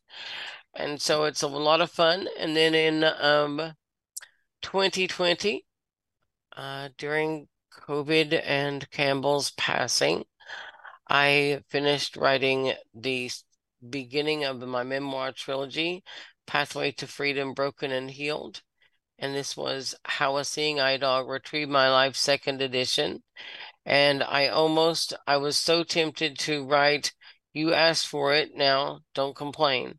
Um, um, but I haven't gotten bad result from that. So, um, not to my face anyway. And um, any publicity is good publicity, and I'm always interested to know what people think. So then I decided I'm so sick of writing about all this junk about me. And um, I really don't, I'm not ready to talk about the uh, abusive days with Donnie before he went to prison. And I just I'm not ready to talk about that yet. I want to have some fun. And so I had been toying around with this Blended Lives Chronicles. And so I thought, what would happen if a if a witch who had just found her power decided that she wanted to be more than just an average writer and she wanted to be a magazine owner. She wanted to be a reporter and she wanted to work for the new Blended Lives Federation for the for the the possibility that people could learn to live together without everybody having to be right and killing people and etc. So I wrote that on that premise of what could happen if we all just really did learn to live on the earth with what we were given. And I went from there. And so here we are with the Blended Lives Chronicles, Sides of the Order. And that's also been a lot of fun to write.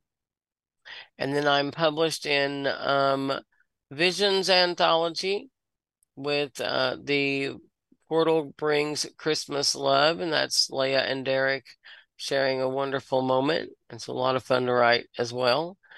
And that was in Visions Anthology. And now, also publishing while Blended Lives is publishing, I have the Midnight Roost Anthology through Writing to Be Read and Wordcrafter Press. And that is the Casualties of War, which is the go between book one and book two for the Blended Lives. And that's where I am. And so, how often are your how often are your characters bugging you like hey get to work all the time like i get um if i'm not tasked with something to do if i'm just left to my own devices lately i found myself this morning kind of leaning on the bookcase in the hall where all my whatnots and things sit just kind of daydreaming about what derek and leah would be doing next after the scene i'd just written and I thought, what in the world? How long did I stand here? I was just kind of being lost in that daydream, and I'll be writing before later today because I'm already writing the second book, and the first one is not due out until the 31st. All right, so tell us about your blog and the marketing. Um, uh, tell it to Tell it to the world marketing. Yeah, thank you. um, so, in a nutshell, Patty's Worlds means just that. When you click pattysworlds.com, P A T T Y S W O R L D S.com, you enter you enter Patty's Worlds, plural. There really are worlds within the blog, and you have the uh the updates at the top with the Pathway to Freedom and the Blended Lives Chronicles links there. And you have the um,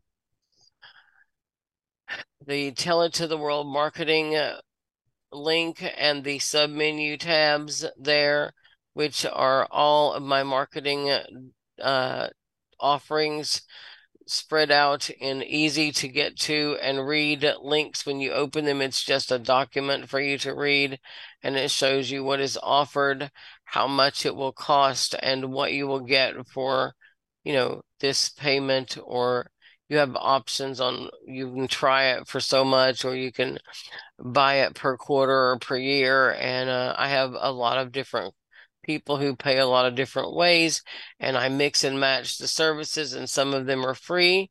So it's best just to go peruse that site.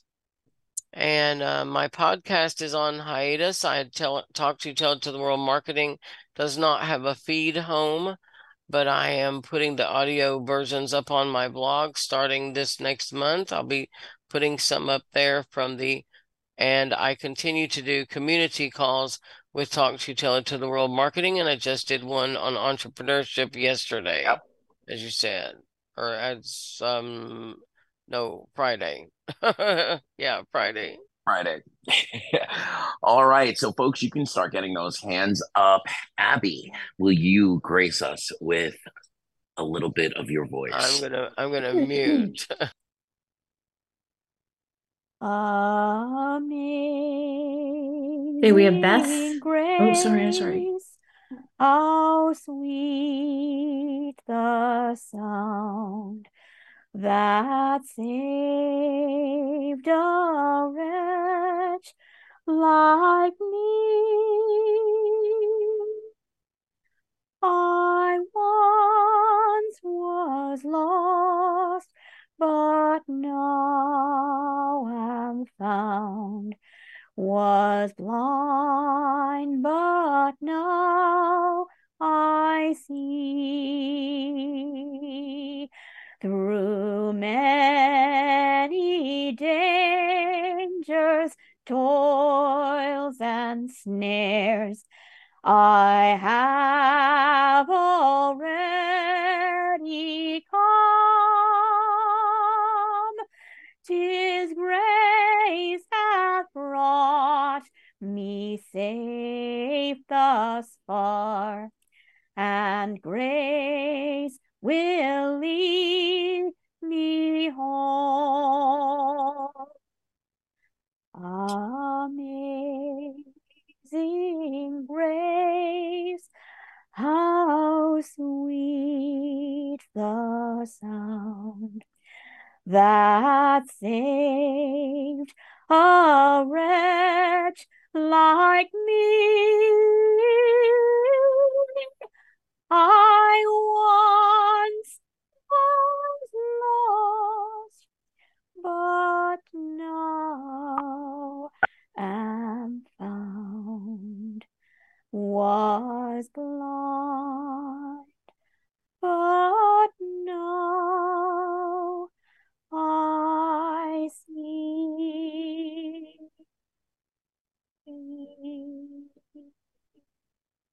Gorgeous. Thank, Thank you, you. Abbie. That That was it was beautiful. absolutely Thank you. beautiful. So I'm going to ask everybody. I heard a whole bunch of hands go up, which I absolutely love and adore, but I'm going to ask for brevity. So, Mary Ann, who do we have first? We have Beth. Hi, Beth. Well, hello, everybody. Thank you very much for this extremely interesting presentation by both of you. And I have dipped into, for brevity, I won't go into detail, but I have dipped into some of your books and have really enjoyed them via Bard and want to do much more. My first uh, question, I'll go in alphabetical order because I've got que- question for each of you. I wonder, Abbie, if you have heard of in your music therapy work the Q chord and the auto harp, and what you think of those. And my question for Patty is your book, The Pathway to Freedom. I got, I did read that one and enjoyed it very much. Is there also an ebook about guide dogs called Pathway to Freedom or Pathways to Freedom? And did you have anything to do with that? And I appreciate it. Thank you very much, guys. Well, thank, Thank you, you. Beth. Those are those are good questions. And so, yes, I have heard of the Q chord and the auto harp. I've considered getting a Q chord, but uh, and I and I told myself last spring this summer I'm going to do that and learn how to play it. But then one thing led to another, and you know other things are going on. I just didn't have time. But maybe one of these days I will. And so, all right. So I'll let Patty answer her question. Um, I did not have any that other book that whatever you're talking about. Um, I think I know what it is called, but it's not coming to me right now. But I did not have anything to do with that. My Pathway to Freedom, Broken and Healed is the name of the trilogy, and then the first book in that trilogy is How a Seeing Eye Dog Retrieved My Life, second edition, and that is uh November 2020, I believe is when that was published. And um, there is a second book and third to be had for that eventually when I'm able to write it. And right now I am doing fiction. All right, Marianne, who's up next? Thank you, Beth. Thank you. Yeah, thanks for being here. We have Alice. Oh, hey, Alice. Well, okay. Hello, Abbie. That was such a beautiful rendition of Amazing Grace. Oh, Thank thank you you, so Alice, and. I'm so glad you could come. Well, I have on my bookshelf and also on my Victor Reader stream books by both of you. And I love to collect books by authors who are blind or visually impaired. And certainly I uh, have enjoyed reading your, your books. But I want to talk about, Abbie, your newsletter and sense of Oh, humor. yes. uh, your newsletter is unique and one of the ones of writers that I most enjoy reading. So I hope you say a little bit of something about that. And sure. for both of you, uh, what is a touch of humor in something that you have written that you would like to share with us?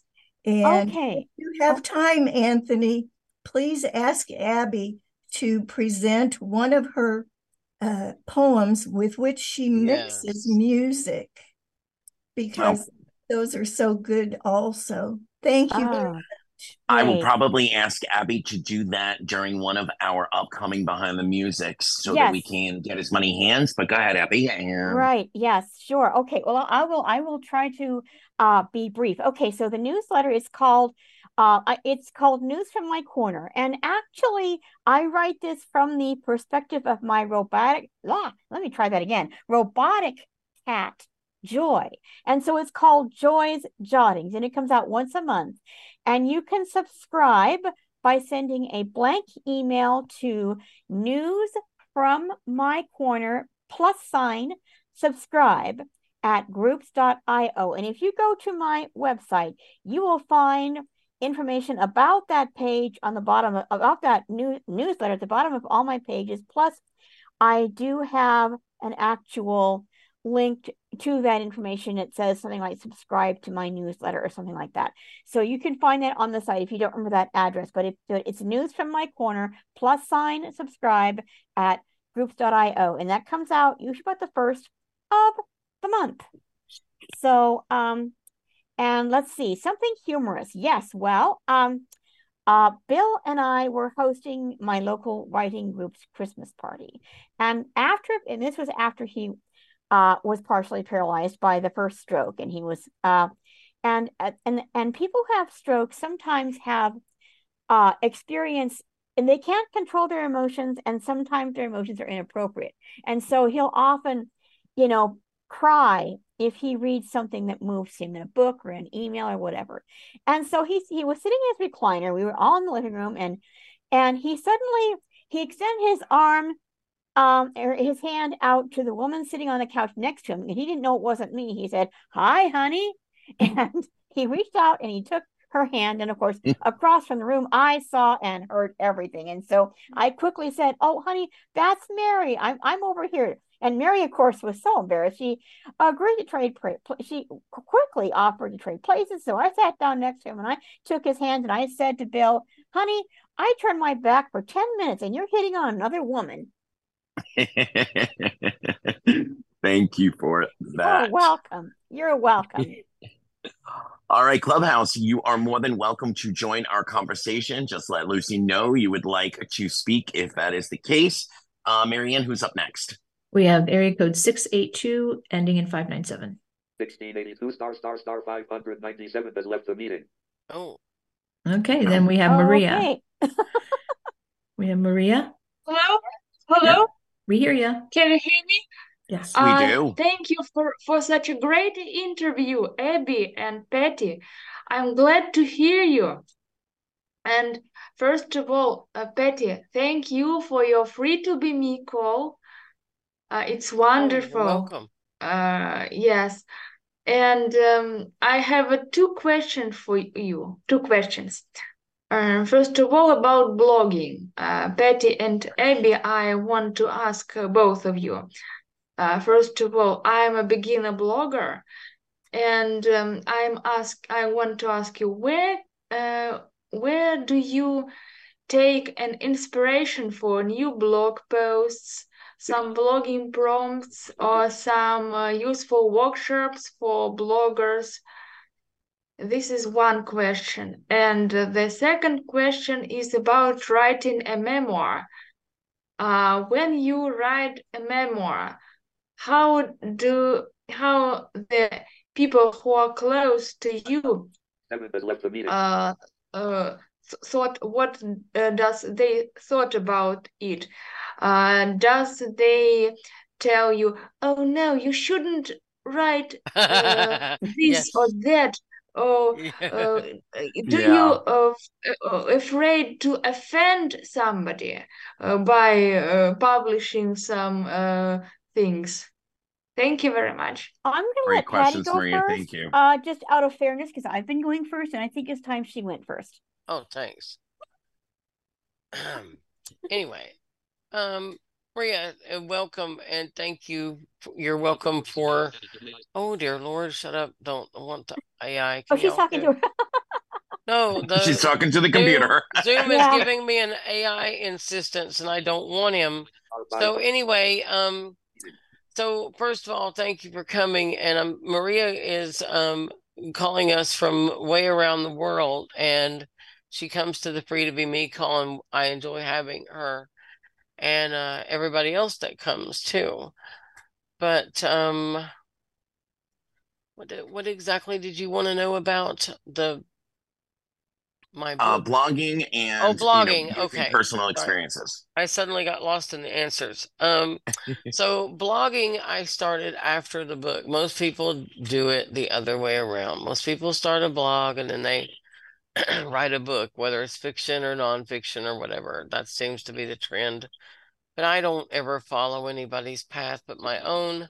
Star star 500. So after I discovered blogs, I started putting it up by myself, and it was kind of easy, but I soon found out that because I couldn't see, I was leaving things out like themes and, you know, different visual things. So I got someone to help me, and she was helping me publish my books. So I got the thing set up so that I could write it in a document and put the post on the blog and post it. And as I've gotten more experienced and read more blogs and learned more tech and found people to work with, um, the blog has grown into it's much different than it was. So you just have to decide what you want, find a platform, whether it's WordPress or um, Blogger, Blogspot, or you know whatever. I recommend WordPress, or I'm published under SiteGround, but it's still a WordPress host. House. Yeah.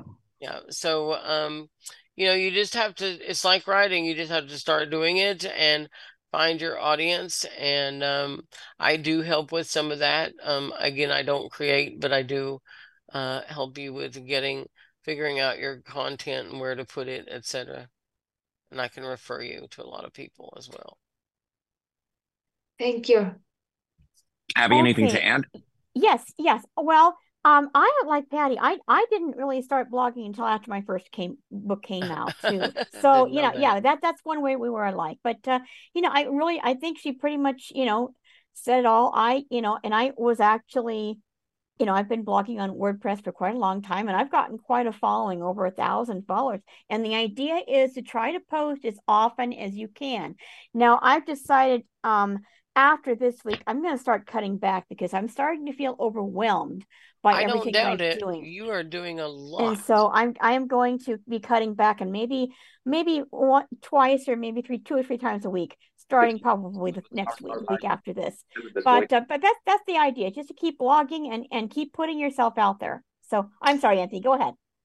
How about Maria's second question? You know, um, with memo writing and and also with blogging, you tend to use personal Oh, memoir writing. Yes. Yeah. Uh yeah, okay. Oh, that's right. Thank that you for too. reminding me. I'd forgotten about that. Yes. Oh, well, what I did with my ideal partner, I there weren't I didn't think there were going to be any negative feelings from anybody being written about. Um the, the but with some of the medical professionals that may have said or done something that people might perceive negatively, I changed their names. So uh so that the doctor's name is different, you know, our caseworker has a, a different name Oh, uh, sure. that that yeah. kind of thing.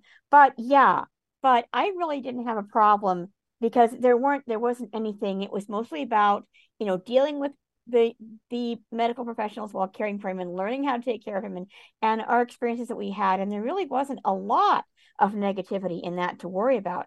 Now, Patty may have may have a different take on that, Oh, but well, only because my content is so different. right, Um, you know, I Yeah. I appealed to um I won't say a specific class, but a um well, it's just a certain kind of person is going to appeal to this book. The book is for anybody who wants to read it and enjoy it. And there's something in it you will enjoy. And I can say that with confidence because I get a lot of feedback from a lot of very different sources. And I love that from around the world. But um the I have gotten some blowback from a few people after writing the second edition of Campbell's Rambles because, um, or Housing Idolatry My Life, same difference, uh, because I did tell it and I told the truth. I decided that I wasn't going to sugarcoat it anymore. This is how it happened. And if you did not want to be involved in the telling, you should not have gotten into the mix in the first place over with and I wrote it and I stand by it and I will stand by what I write after. Thank you. All right. Um uh Marianne, how many hands do we have? We just have one, Anthony. All right, perfect. Who's up next? We have that 1682. This I'm sorry, 682 area code 597. I mean uh, ending 597. This is Calandra. There you are. Hey, Calandra. Long time Hi. Oh my goodness. It's been a Happy while, Calandra. Day. Yeah. How are you guys? We are We are so Um, glad to I hear from you. dropping the call. Yeah. So I had a, yeah. Anyway, um, first of all, I want to say to Abbie, is that this is? I love your song, Amazing Grace. It is Oh, beautiful. You. you. have a beautiful voice to it. And Well, thank you. um, also, do you play any other instrument besides the auto harp? And Patty, I like it, the description of your book. What is it called again? And do you read any other books? okay. I, Oh, I since think I she's made, asking since what I are some made of the Patty, books you- since I made what are Patty some of the other first. books you like to read? Yeah. Let, let Abbie do that 1st I'll, I'll, yeah. Since since it. I made Patty go first last time, I will go first. This Yeah, time. go Fair ahead. is fair. Give Okay. me a so, minute to gather what I want to say. Oh, okay, sure. Okay, well, y- y- yeah, I, I know what you mean because I was in that boat earlier. So, all right. So anyway, now I just lost my train of thought again. All Oh, right. sorry. Um. So okay. So no, I do not play the auto harp. I play the piano and I play the car or the car. Yeah, right. The guitar. Uh, yeah. It's. um. I, I I tell you, I'm just drinking water. That's all I'm drinking. But anyway, all right. Uh. So I play the piano and the guitar. I thought about playing the Q chord, but haven't worked up the courage to to purchase it and learn how to use it and get the time to do that. So I just play the piano and the guitar. And uh, let's see, was there another one that you had asked me, Calandra? I What other kind of books do you like to read for oh, pleasure? what, oh, what kind of books? Well, I now you know my book reading tastes have mellowed out in my old age. I like memoirs.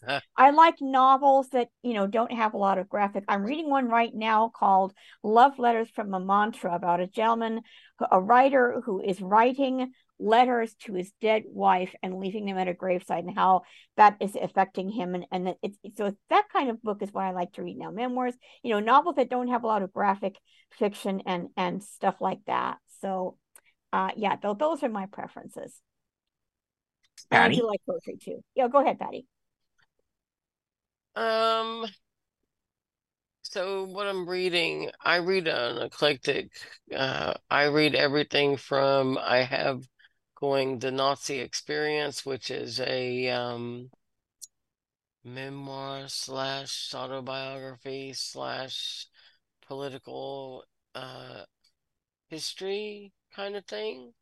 Bl- blended memoirs. Yes. And then I have um the Brett Battles uh Project Eden series, which is sci-fi and and uh apocalyptic fiction.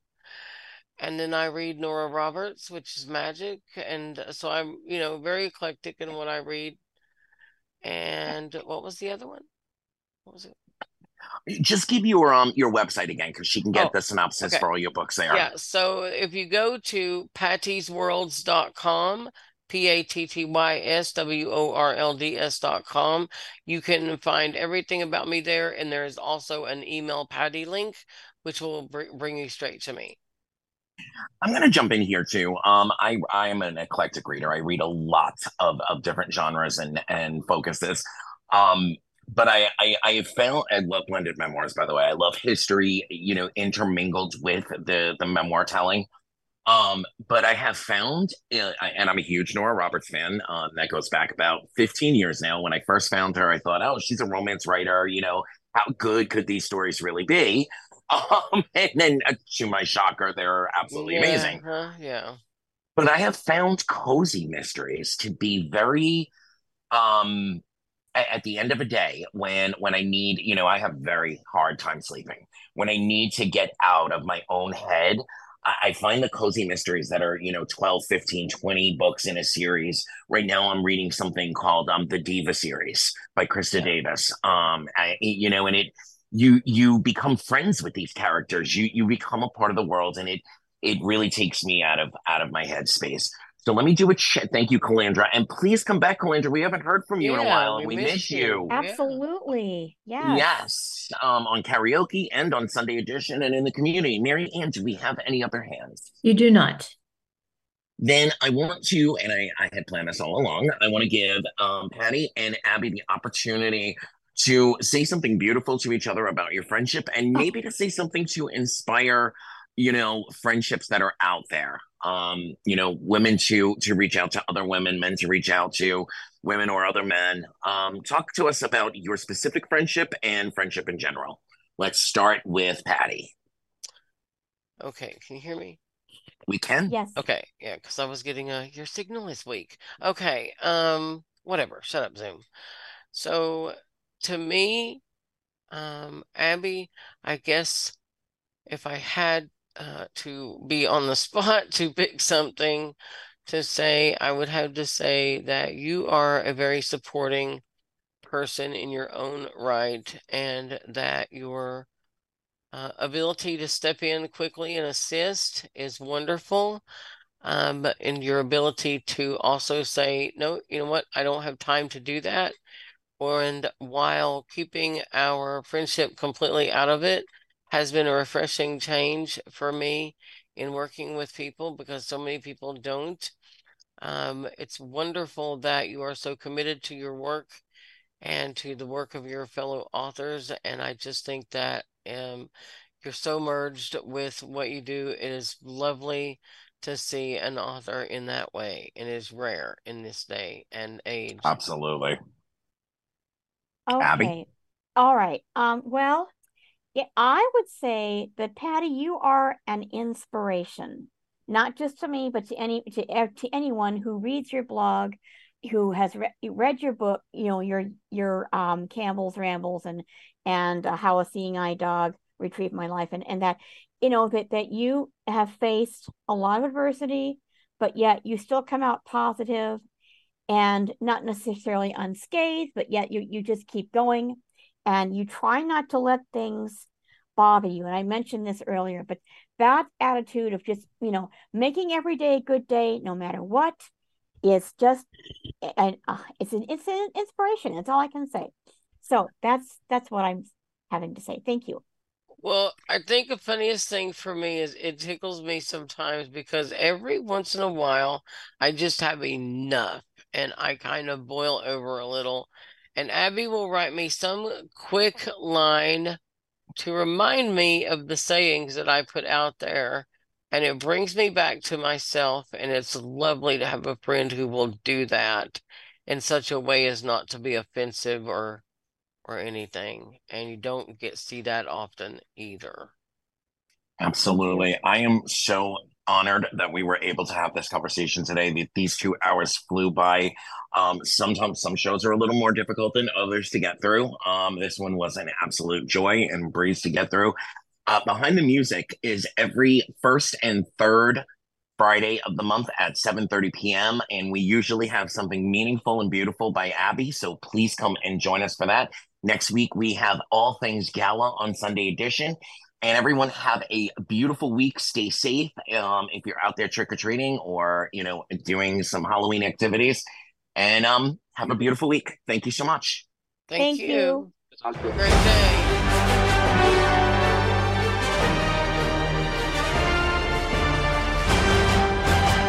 You've been listening to Sunday Edition on ACB Media. Stream One, that's American Council of the Blind Media, or wherever you listen to your podcasts. Episodes drop every week at 1 p.m. on Sundays, and you can email us at Sunday Edition AC, all one word, Sunday Edition with the letters AC at gmail.com. Let's brunch again together next Sunday.